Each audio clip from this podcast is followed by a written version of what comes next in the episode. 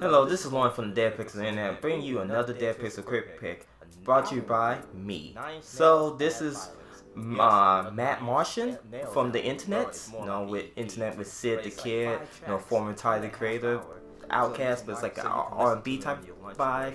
But anyway, bring you the the Drum Chord Theory. Now this is like kind of like a throwback, soulful R&B type of vibe with the whole lovey-dovey type of vibe. But I do kind of like it because the beats and like sounds of it and the percussions, it's really really good.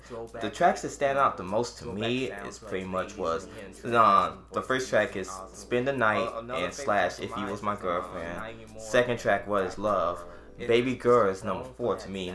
Five is Southern Isolation. And I like a little throwback vibe, like chill music, and Diamond in the Rough. So I hope you guys check it out.